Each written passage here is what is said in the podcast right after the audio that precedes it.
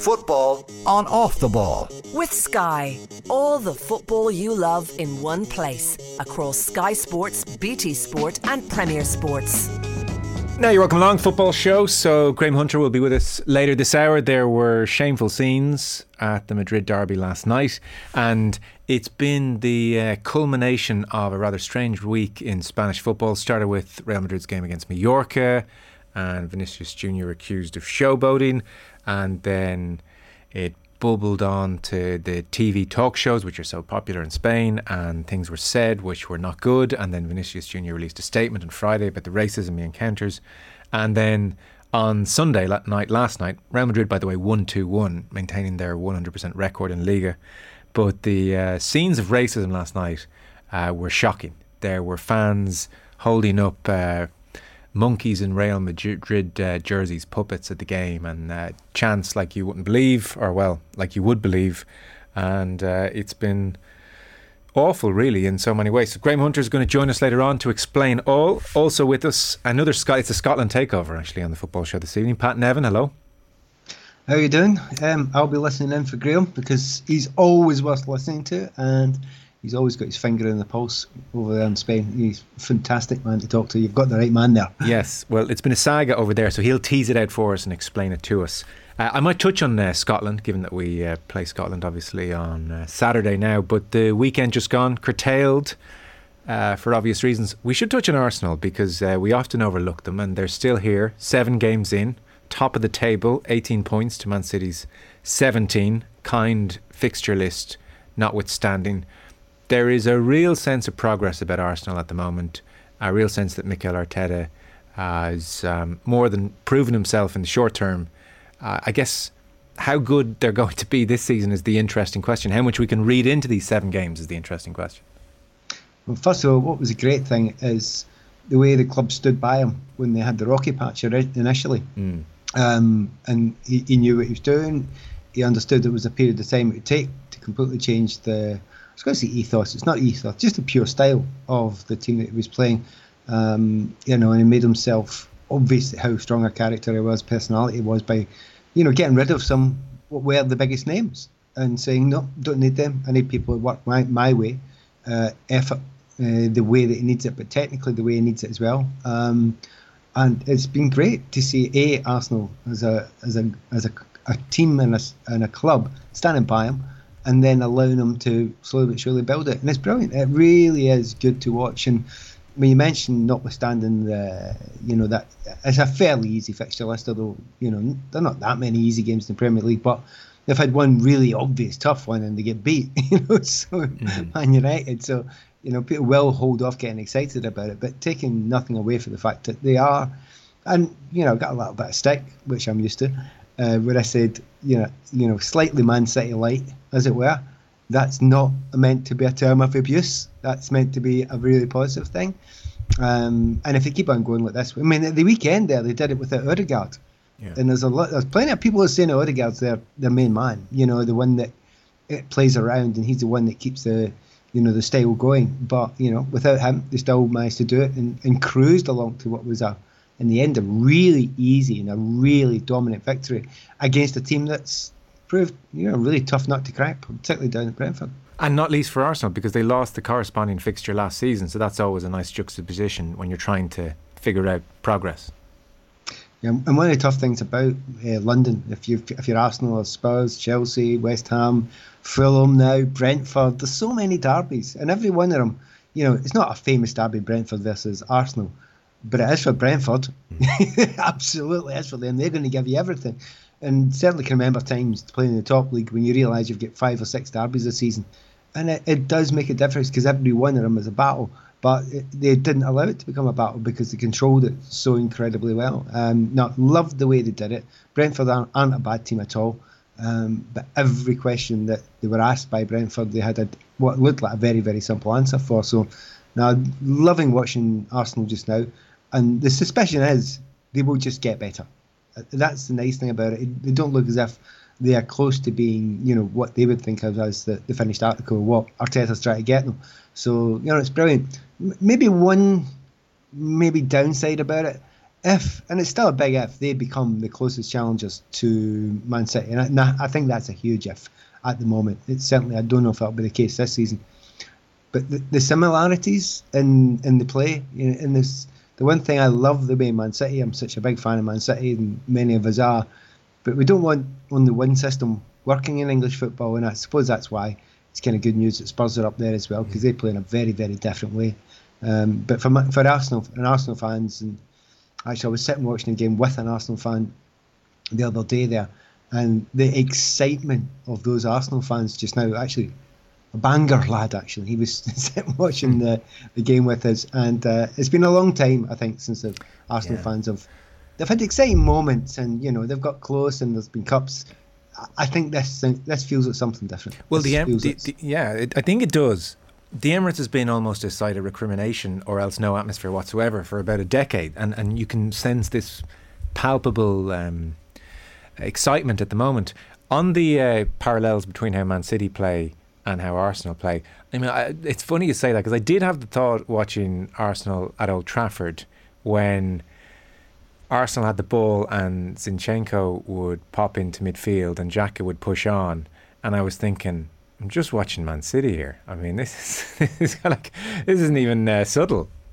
No, no, it's not, and uh, but it's not a bad thing. But it's also, you know, the the way they recycle the ball in a certain way, the pace they do it at, the way they drag teams, the way they will not be drawn into, you know, the fights that other teams will get drawn into, the fearlessness of every single player on the ball, wanting it all the time. Um, and it's clearly it's been worked on hard. Mm. It, it sounds so simple. It's a really hard thing to do because you need players that are technically good enough to be able to do that um, and brave enough to do it all the time, not just when they fancy it. And when it goes wrong, it doesn't matter. You keep on doing it until you get really good at it, and that's that's it took Pep a little while to get it going at uh, Man City. The one thing I suppose he'll know, Arteta, and which Pep's known, is that it's it's an evolving thing. People think it's a one simple way to play football. It's not. It's an evolution thing. If you find one set of ideas are, are not quite working, you need to be able to slightly evolve it. Now, it's kind of easy to evolve it if you can get Erling Haaland to go and step into your team, that's fine. Um, but if you have to find other ways of doing it, and it's, I, I, love the way they're doing it. It's an exciting time. It's it's going to be hard for them to stick with uh, Man City all the way. Yeah. But I'm already looking forward to that game. I mean, I mean, it could actually be really dull, couldn't it?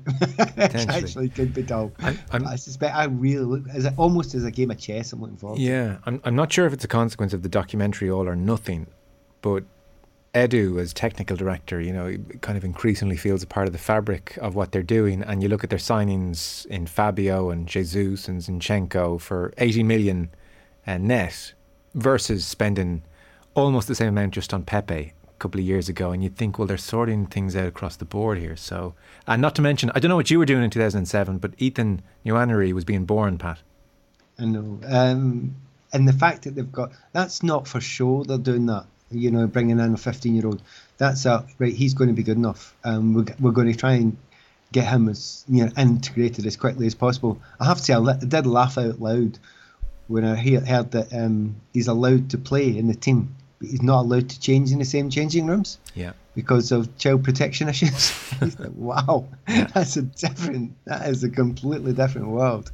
um, but you don't you don't get a game at 15 unless they absolutely believe in it. The, the slight concern would be um, there've been a lot of players that have started very very early and become good players. You know, become okay.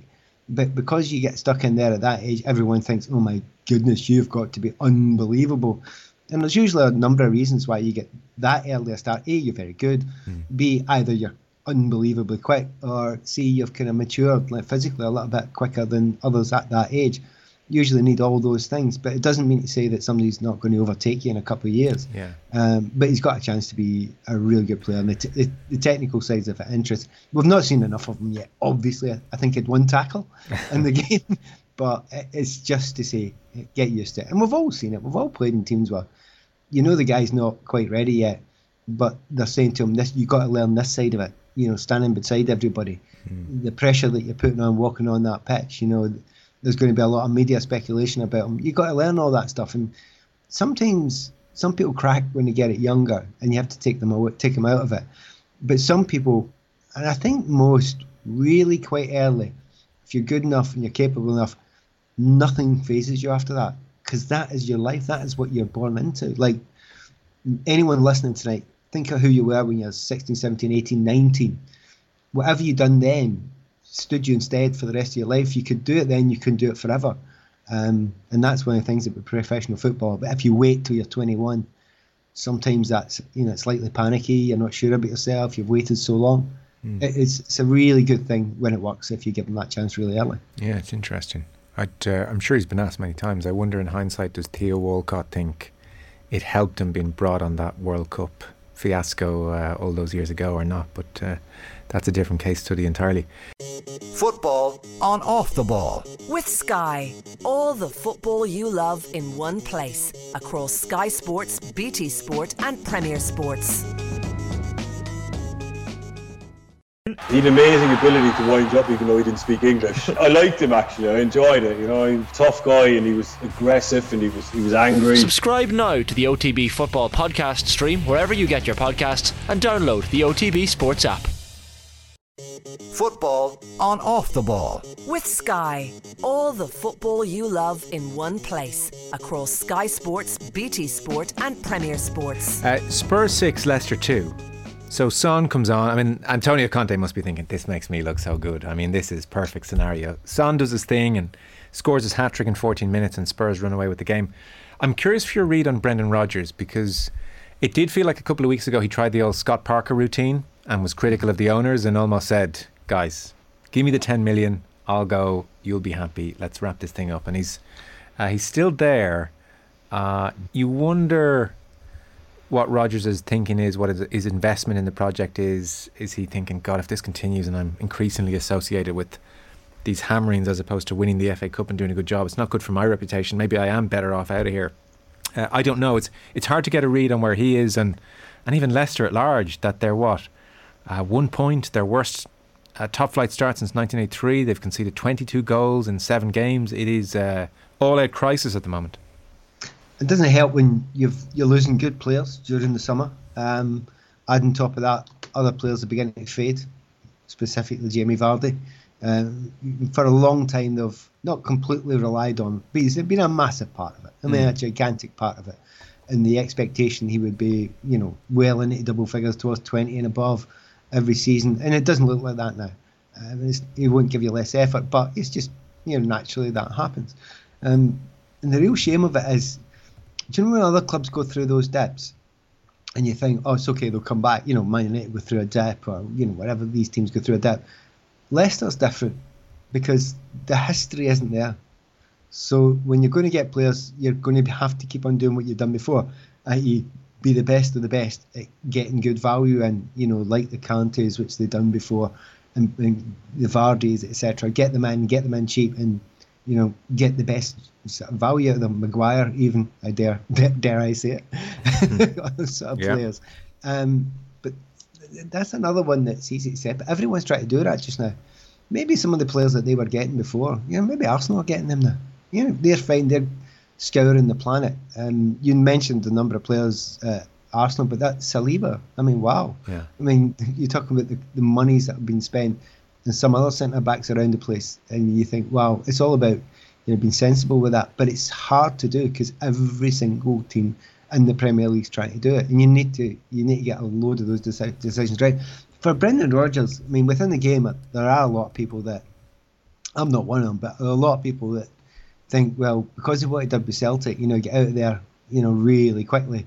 He made sure he took care of himself because he made sure he, he did the best he could for himself. Every manager does that. Mm. That's what they do. They, they make because they know the star can fall in milliseconds, as we're seeing now with Brendan Rodgers. The star was very, very high until very recently. Um, but just looking at then, you, you do worry about Leicester a little bit just now. They have got good players. And by the way, they didn't stink against Spurs. I don't know if you watched the game. They were actually pretty good for long periods of that game. Um, but they get absolutely trounced by, obviously, Son made a big difference, you know, to score those three goals when they come in. But the way Spurs are playing just now, they, they can actually do that to most teams, Spurs. Mm. You know, if you've got Kulusevski, you've got Kane, you've got Son, you stick with on top of that, they can, they, they'll score a whole bunch of goals. I, I don't think that'll be the last time they scored six this season.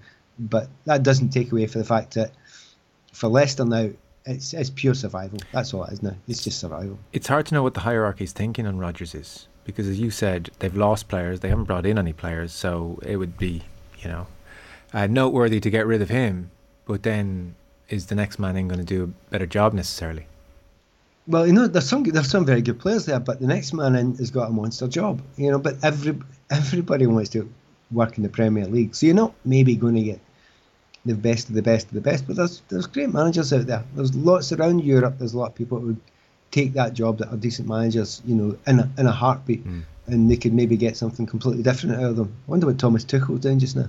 um, so, so there's a whole bunch. So they can get a, if they want to change it, they can change it. Yeah, it's absolutely fine. And it's you know if it's the 10 million or whatever it is for Brendan and his team, then I don't think that's a big deal. But they won't do that until they know they've got somebody who they think buys into their methodology. And it's again, it's the easiest thing to say, but when you're floundering like this, do you know what it is anymore? Do you think we need a rebuild? Because I tell you what, you don't doing a rebuild during a season when you can't add anybody else and you're bottom of the league is unbelievably hard in the Premier League. Unbelievably hard. We'll have all eyes in Hampden Park next Saturday, seven forty-five, Ireland against Scotland. So. Uh, top of my head, Ireland have two players playing regularly in the Premier League in Gavin Bazunu in goals for Southampton and Nathan Collins, who Jack Grealish got to meet at the weekend. So the Scots have uh, quite a few more. You have Aaron Hickey, Brentford. You have Kieran Tierney, Nathan Patterson, who's uh, nudged in for the time being ahead of Seamus, uh, Scott McKenna, Nottingham Forest, Billy Gilmour, at Brighton, John McGinn at Villa, Scott McTominay, of course, Stuart Armstrong, Southampton, Che Adams, Southampton, Ryan Christie, Bournemouth, Ryan Fraser, Newcastle. That's a healthy enough uh, quotient, I have to say. Um, when we, well, when Ireland, when we won in Dublin, Scotland were fresh off the back of losing to Ukraine in that World Cup playoff and, and seemed somewhat lethargic. What uh, Scotland are we headed towards on Saturday? Well, that's the one we're all desperate to see. I was at the Aviva that day, um, fresh off my fantastic weekend in Carlow, which I can't forget. Oh, yeah. Um, and Stevie Clarke's got an amazing amount out of that group of players. Yeah, it's, it's a it's not exactly a golden generation, but it's a very strong generation that Scotland have got just now. Um, so the the shock of the poor performance against Ireland was really, really quite stunning. Now he's, he's still got a decent amount of capital, you know, in the bank, Stevie Clarke. But there there was a, few mumblings around saying, well, is that it? Is that as far as we've gone? Is that golden run where Scotland got a lot of luck as well, you know, especially get to get through to the Euros. So there is a concern. And the game against Ireland, I, I don't think it has been disrespectful because of the reasons you've just given me there, because of the players that are playing at the top level in England. The expectation wasn't for Scotland to, to be the second best team by a distance mm. in that game and by a good distance in that game. So this is a huge one uh, for Scotland and Stevie Clarke. Uh, they need to get the best out of it. Robertson's not available, I don't think. No. Um, but seeing as we're coming down with fullbacks, we're not over worried about that mm. at the moment um, because Hickey can play there, but obviously Tierney's fine for there as well. So we're actually okay with that. Problem Scotland's got is we we can look a bit a bit soft up front. And Che Adams is a very good technical player but after that, you start really struggling a little bit to get, you know, Christie's right, Christie, good player. There are good players there, but an out and out striker, all you need to do is look at the top level of Scottish football and say, right, okay, where's the strikers? And they're not Scottish. Yeah. they're generally not Scottish. And then you look down south at all our players that are playing down south, they ain't centre forwards. And uh, if there's two areas that Scotland have struggled at, it's at centre back and centre forward to really get something special together. And I don't think that's any different now. And I think Ireland will be acutely aware of that. Mm. So it's going to be a tough one for Scotland. And again, good news. We're playing Ukraine again just before. we're playing Ukraine on Wednesday night. So Jeez. setting the stars uh, to see how that one will go. I mean, I'm looking forward to it. I expect a lot better from uh, Stevie Clarke's side this time. And yeah. Certainly, you'll get more fighting, more battle because it's at Hampden Park. Yeah, I would have thought so. It should be an interesting game in that respect. So uh, we want to chat to you about it next week. We're slightly shorter than usual this evening, Pat, but thank you so much. Pleasure as ever, guys. Cheers. Pat Nevin with us on the line there. Uh, as ever, our football coverage here on Off the Ball is with thanks to Sky. We'll take a short break. Graham Hunter's with us next. Football on Off the Ball. With Sky. All the football you love in one place across Sky Sports, BT Sport, and Premier Sports.